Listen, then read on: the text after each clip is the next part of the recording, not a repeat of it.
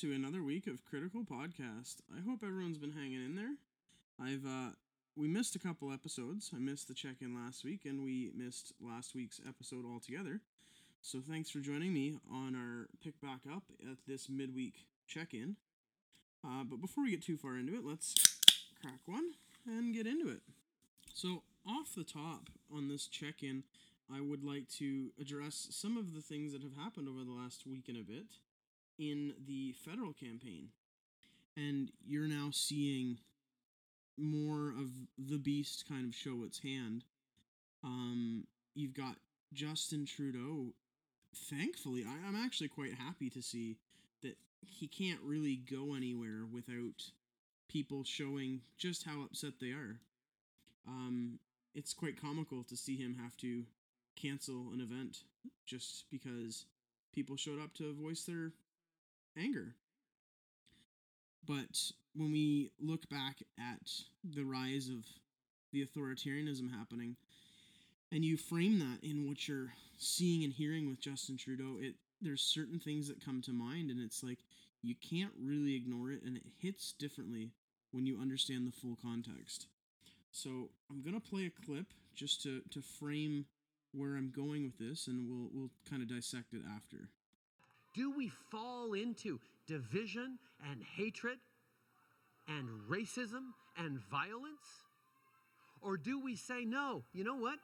That doesn't work to get us to back down. That won't scare Canadians from standing up for what's right. So, did you hear it? They, uh, in the face of angry protesters and and me being somebody who can absolutely relate, I can understand where they're coming from. Now, I, I certainly wouldn't advocate for cussing and vulgarity around children because there were kids at this event. But I, I understand where you get to the point where you, you don't really pay attention to those pleasantries in the face of such anger. But the the language that Trudeau used, and, and he is a bit of a, a wordsmith when it comes to, to playing on on words and, and manipulating conversations in that sense. But he has effectively, quite literally actually, compared legal protests and some level of accountability for public office, he's equated it to violence. So if you oppose him, you're you're committing violence. Now we've seen this as a liberal platform, many other variations where they bastardize the term violence in all sorts of ways. We've seen them define language as violence. So far as to if you accidentally misgender somebody, that could be perceived as violence. Things even without intent, you're you're attributing violence, but it's it's more of a tactic to shut down and dismiss people. And then he goes on to say Canadians will not take this. It's not going to scare Canadians as if anyone that would be part of that group is less Canadian. It's uh and it's ironic he calls for less division and more unity while simultaneously dismissing, othering and categorically vilifying the very Canadians that are there to speak out against him. And instead of engaging in their maybe you don't agree with it, maybe but maybe you do, engaging with their points, they are just written off. And you wonder why hostilities keep escalating. But I just I just wanted to spend a minute on that and really point out like when we go back to, to looking at the smacks of authoritarianism, it's not always a big policy change. It's a lot of these little moments that kind of just millimeter us in that direction.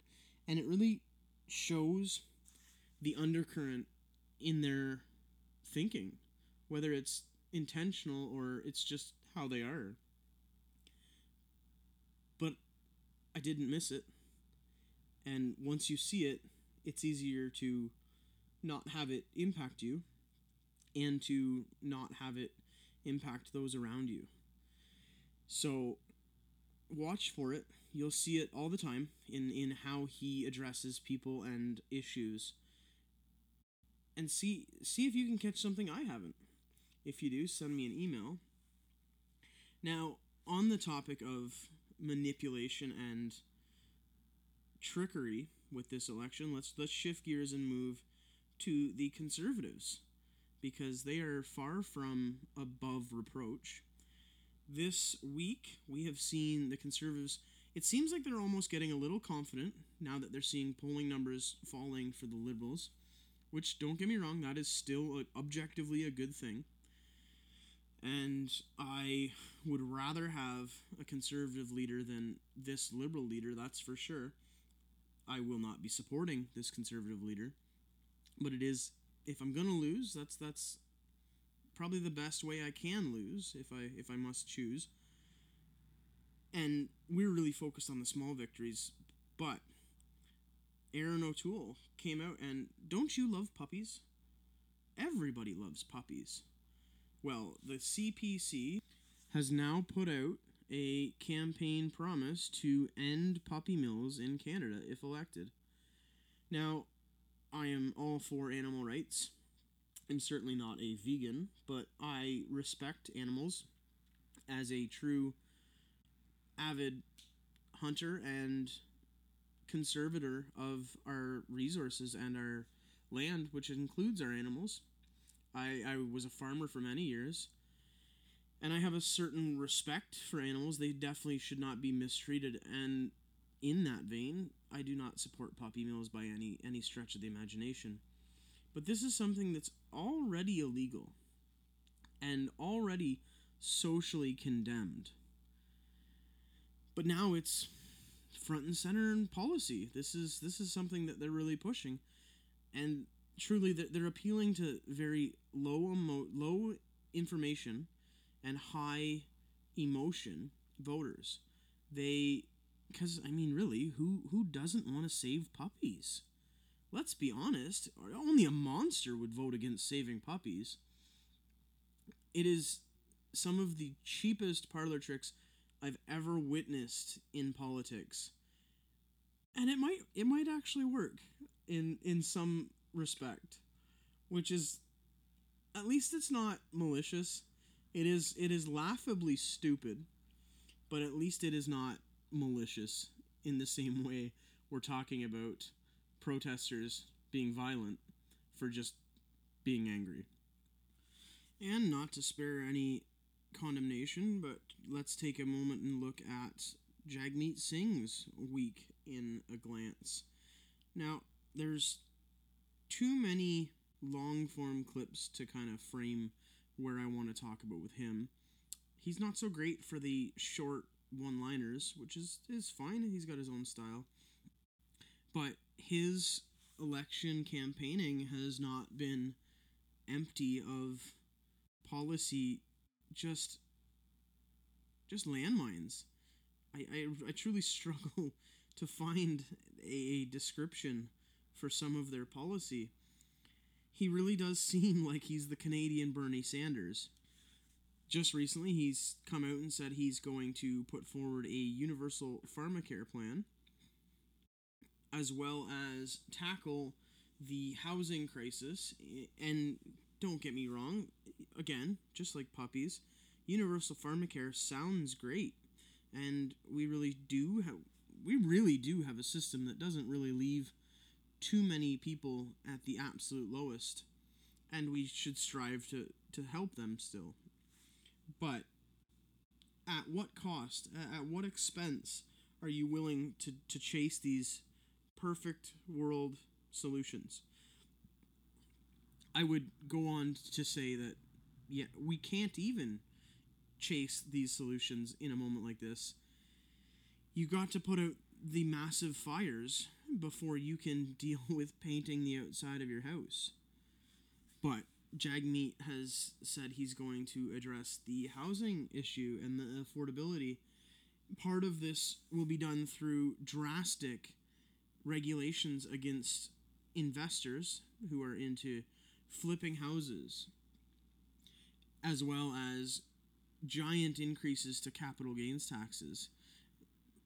Who knows? We could see 100% taxable capital gains, which is absolutely going to have a retracement effect on the markets. We're, we're going to see people remove themselves from the Canadian markets and start moving offshore. You're when there's money in the market, they will find a way to make it a cost benefit calculation that is in their favor. People will not try too hard, they won't put too much effort in to avoid some tax. But if you're going to be predatory in your tax policy, you incentivize the effort.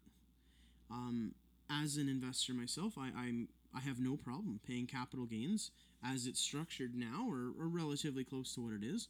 The, t- the typical capital gains in Canada now would be if you invest $1,000 into the stocks or any capital gain investments, if you put $1,000 in, that investment grows to $2,000, you are taxable of for 50% of that.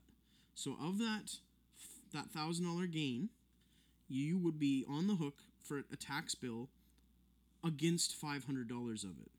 Meaning, if my marginal tax rate is 24%, I'm paying roughly $125. Again, that's a reasonable tax bill. But if you're going to make it so that 100% of your capital gains is taxed at a marginal rate that they're talking about increasing, you're looking at a three or four hundred dollar bill. And that doesn't seem like well, it does seem like a lot actually, on a thousand even. But it, it cuts into profits so much that people will be forced or just pushed to find loopholes and other economies to to have a better return, to have a more advantageous use of their money. Because that's that's all money really. It's a tool. It's a tool to help you purchase things and a tool to help you leverage your your positions. And they will simply find a better workshop to use that tool in.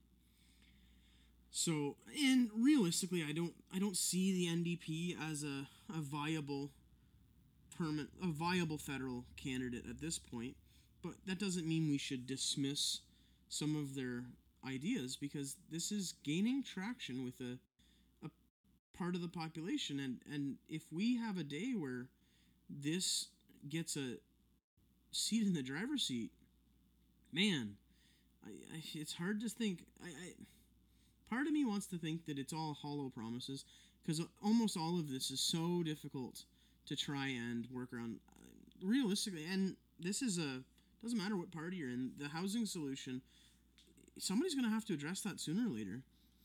And it's not going to be easy. It's going to hurt to do it but there's no magic wand you can't just raise minimum wage to $25 an hour and boom everyone can afford a house you can't do UBI and boom, everyone can afford a house. It's so much more complex, and you really do have to thread a needle from a from a policy perspective. You would the best approach I could think of, and, and I, I don't even know how I would get to it, but you would you would want to see housing prices level out and kind of consolidate for maybe 10 years or so where you're not seeing any losses in the market, but you're not seeing the gains you've seen over the last two years. It's it has gotten out of hand, and the way we've handled the pandemic has only made it worse. We've seen inflation. We really have not understood how bad the inflation is going to come, but we're seeing it in certain sectors already. The, the housing market being one of them, gas prices another. But how you deal with it, it, it seems like it's all pipe dreams when it comes from the NDP. Now, let's shift gears a little bit and move from federal politics, or at least the federal election, um, and move into what we can expect from governance over the next handful of months. We're going into the fall and winter, and there's there's been no secret made. We are going to be quote unquote into a fourth wave. I I use quotes in that sense because at this point, most people, even even those of us who are fairly well into it, cannot discern fact from fiction. The numbers are so manipulatable and just not honestly reported. We're seeing reports where they're submitting case positives from weeks, if not months ago. There's been some instances of adding numbers to the counts from last year, even. Just a, a lag of reporting, a, a miscalculation, or a was not recorded, so they just tack it on. And I, I don't say that to dismiss the numbers where we're at now. We should be on guard. I, I think a pragmatic and reasonable approach should be protect the vulnerable. Um, focus, and now that we're seeing the, the hype around third doses, which, again, this isn't going away. You're going to have three, you're going to have four, and who knows when this ends. But in the face of the data we have suggesting that there is vaccine wane, the focus right now should be okay, we need to accept that the vaccines did not do what they said it would, or did not last nearly as long as they said it would. And let's focus our efforts and get vaccines to the vulnerable who want it. I, I emphasize that because I, I don't wish to compel this on anyone. And we're living in a world where that is a crazy idea. That that simply saying that may have me put on a watch list. But nonetheless, oh, let's take it seriously. Let's let's be measured and and not dismiss everything. But also let's sit down and, and have an honest conversation about actual risk versus hypothetical modeling, which we've never we've never realized the the extreme modeling that has been put out by the science tables. So we're certainly going to see lockdowns come. I, I I'll say it now. It's it's recorded, so I can come back to this and say I was right or wrong. I foresee roughly Thanksgiving we're going to see lockdowns being brought back in. If not lockdowns, you're going to see extra push and, and vilification on the people who chose not to participate in the medical intervention that's happening um, I have to to watch the words I say so I don't get this flagged or censored. But I, I, I one way or another, we're going to see people vilifying people who are not impacted yet. But I think from a government level, you're you're we're destined to see. I, I think October, mid to late October, we're gonna see fourth lockdown, which I I struggle with genuinely calling it a fourth lockdown because we've never actually really left the first one. We've just been on different variable modifications of it. Um, you're still not supposed to have more than 25 people inside for any gathering. That includes, a, and uh, let me tell you, 25 people at a at a wedding, that's a huge limitation. Um, keeping in mind that our vaccination rates are substantially higher than most other places in the world. And these supposedly work as well as they said. So, why the concern? Again, I, I think if you're listening to this, you, you probably understand it's it's a game of parlor tricks. It's it this is so much beyond public health at this point. Um, as we've covered before, they they have denounced genuine health advice and instead promoted lifestyles that are counterproductive to, to healthy holistic living.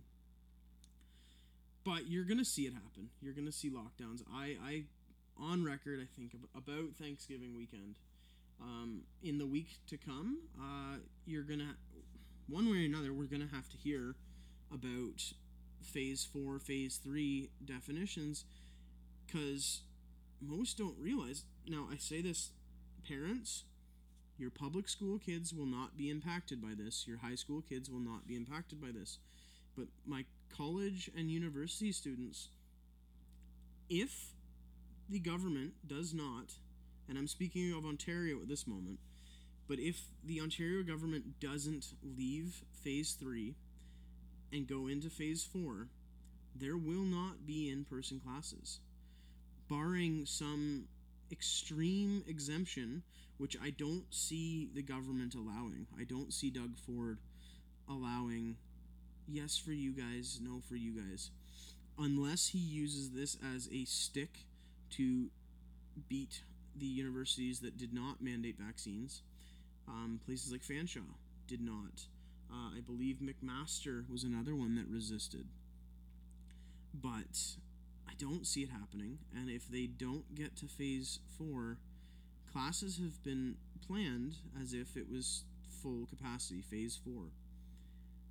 So expect an announcement on that in either direction over the next week or so. We're going into the long weekend, and coming out of it, we are supposed to have school.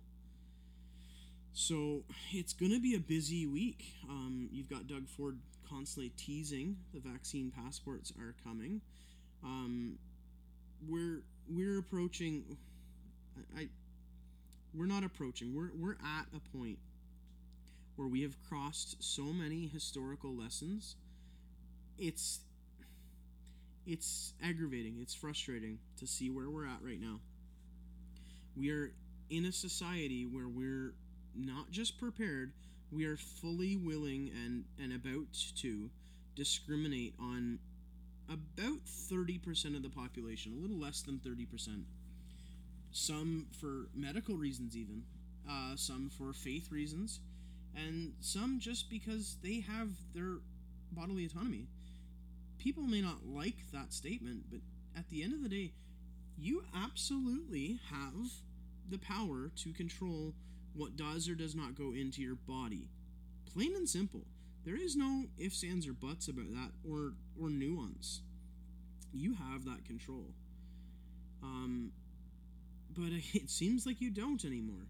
Uh, I'm I'm of the firm belief that advice, not mandates, recommendations, you, you get more bears with honey than you do with a stick. But nonetheless, the, the powers that be across this entire country have chosen the stick. Uh, and it's not working so well. It worked for some people. It, uh, but you're at the point now where most of the group that didn't react to the stick, they're not going to react to a bigger stick. Not not in the way you want. You might get more of these Trudeau protests, and rightfully so. But I expect Doug in Ontario will announce that. I look at Alberta, and I think Premier Kenney will likely fall. I have very little faith in that man. He's already flip flopped on some very key issues. Uh, I, t- I take some serious issue in the fact that he has locked up the most pastors in Canada. Your conservative bastion of freedom is no different than these liberal tyrants. Uh, and I, I include Doug Ford at this point in the liberal tyranny. But I do see Kenney failing. I, I don't think he will maintain his positions. Uh, we're looking at Manitoba. Brian Pallister has stepped down. Uh, I'd be interested to see who replaces him. Uh, truly did not care for Brian Pallister. Uh, Manitoba was the first province to start taping off non essential items for sale. You could go to Walmart, you just couldn't buy baby clothes because uh, baby clothes are not essential. Uh, but sometimes, is it going to be a case of the, the devil you know is better than the devil you don't? Who knows? And, and it's always refreshing to see people that are acting poorly ha- face some sort of repercussion. But just understand, it doesn't guarantee that who replaces him or her will be any better. It, you could always lose in that deal. Um, but the question is, how, how do we stop? And I, I really don't know. I'm at a loss for words. My my job, I'm, I'm threading the needle now with mandates and whether or not they're going to respect the Constitution and the Charter of Rights. We don't know. A lot of a lot of places are, are pushing with a wanton disregard for basic law. And it should surprise us.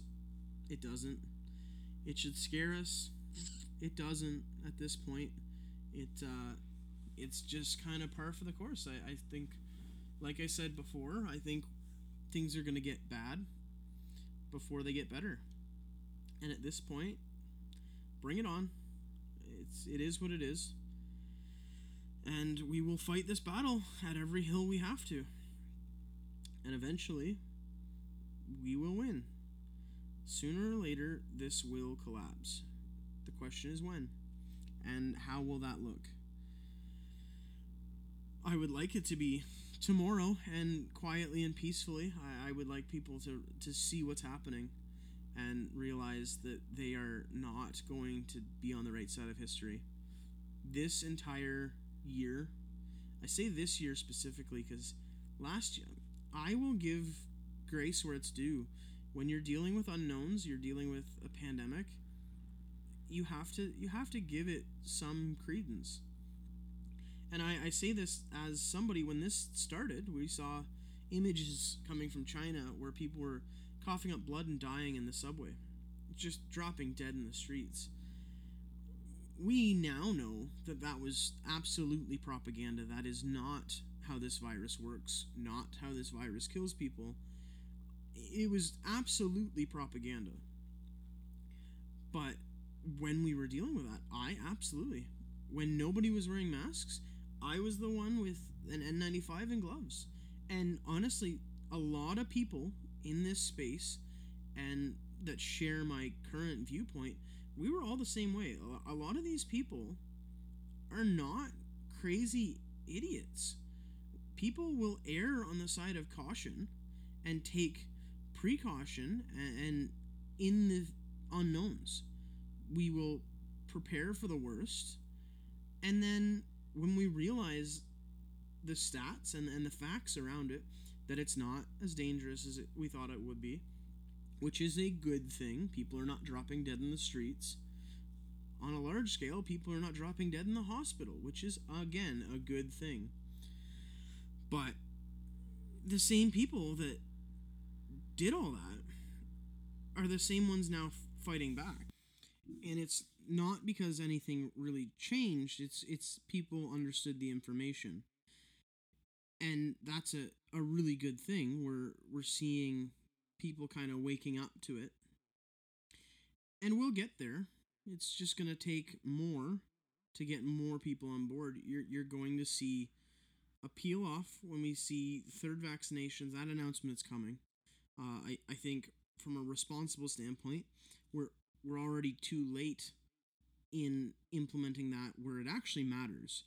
Um, and and that's kind of a, a weird perspective, but I think it's the only justifiable one because we understand that whatever the long term effects or adverse effects from this vaccine could potentially be, in the highly vulnerable population, the benefits far outweigh the risk it has a factual risk reduction in at risk populations.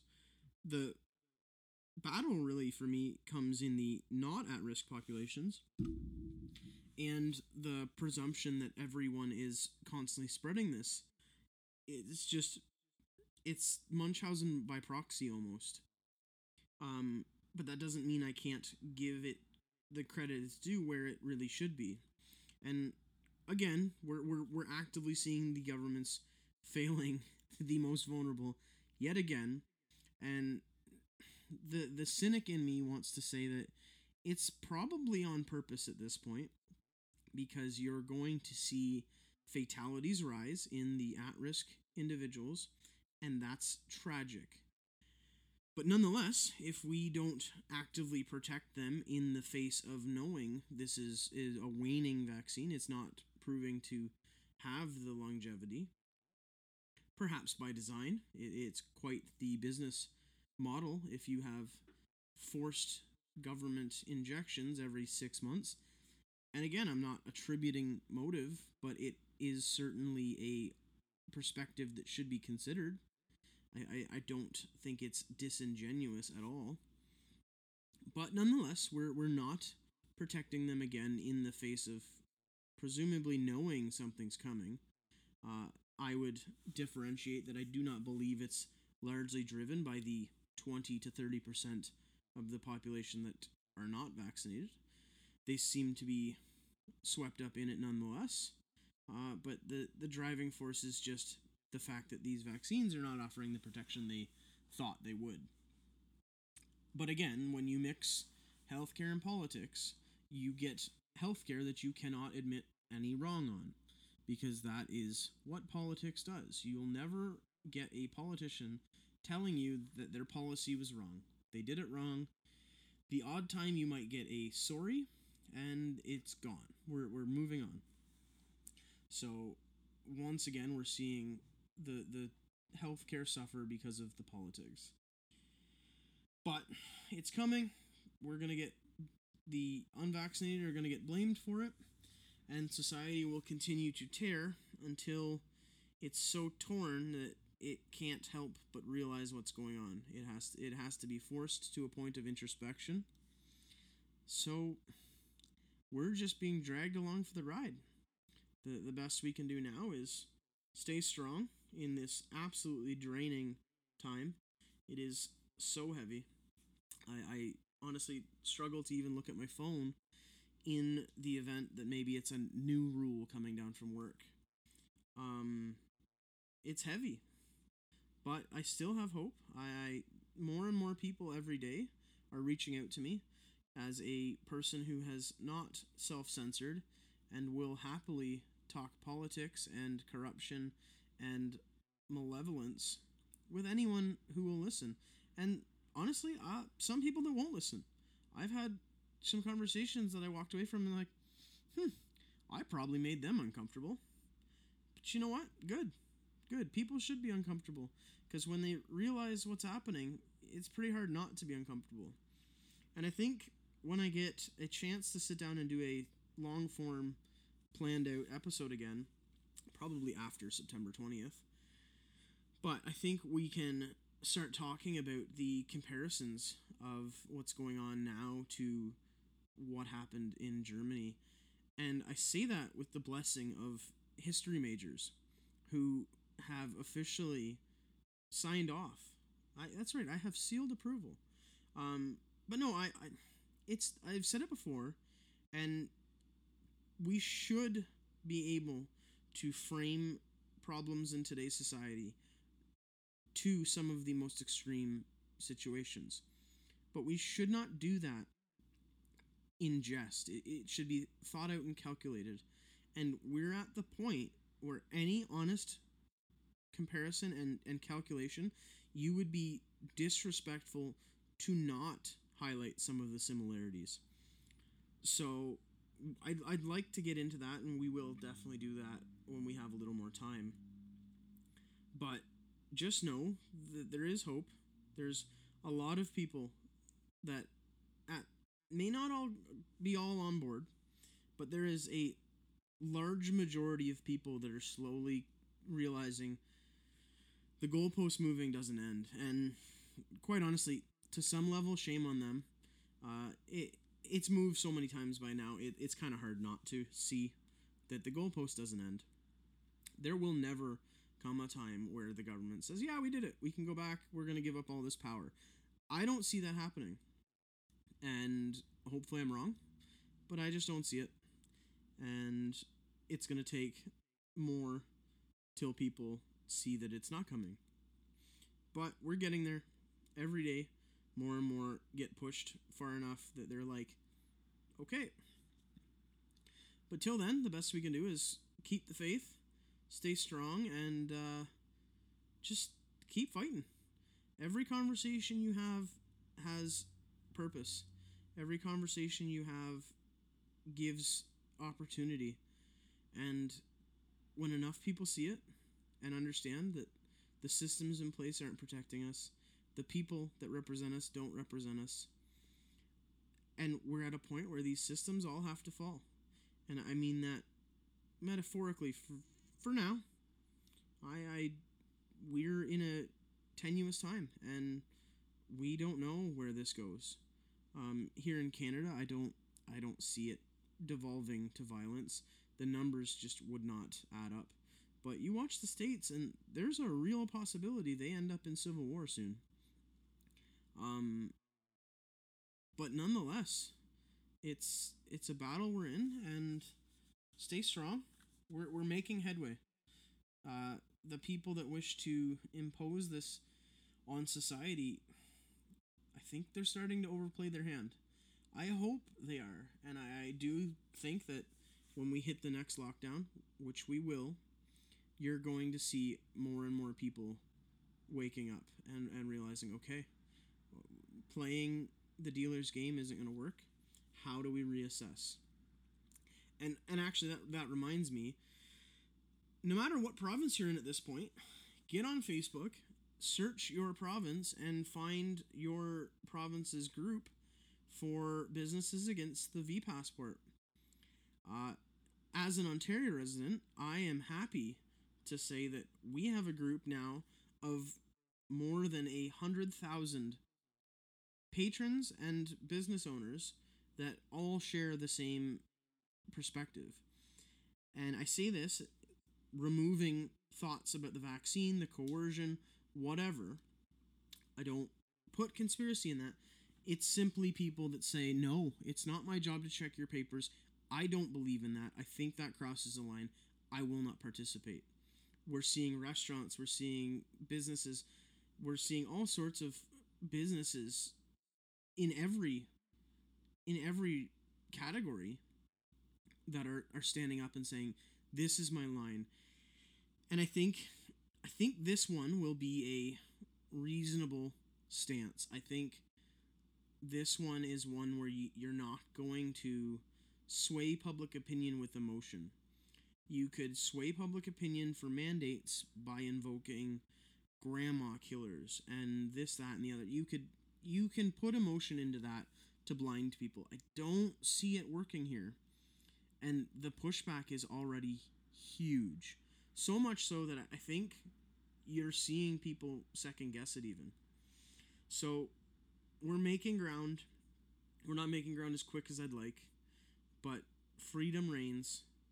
We will come through this. And we'll figure it out. I'm a big fan of manifesting. I, I think the world will give you what you see in it. So I refuse to accept that this is the trajectory. I refuse to accept that this is a lost battle or a lost cause. Uh, my life has been a perfect example of manifesting. Uh, so I, I will continue to see the positive sides. I see the negative sides.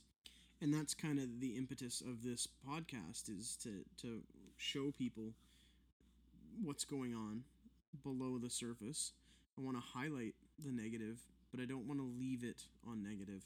I don't I'm not a defeatist. I don't think we're defeated uh, by any stretch, but we have battles to fight, and I have hope. We will get there, slowly but surely, and we'll see the other side of this.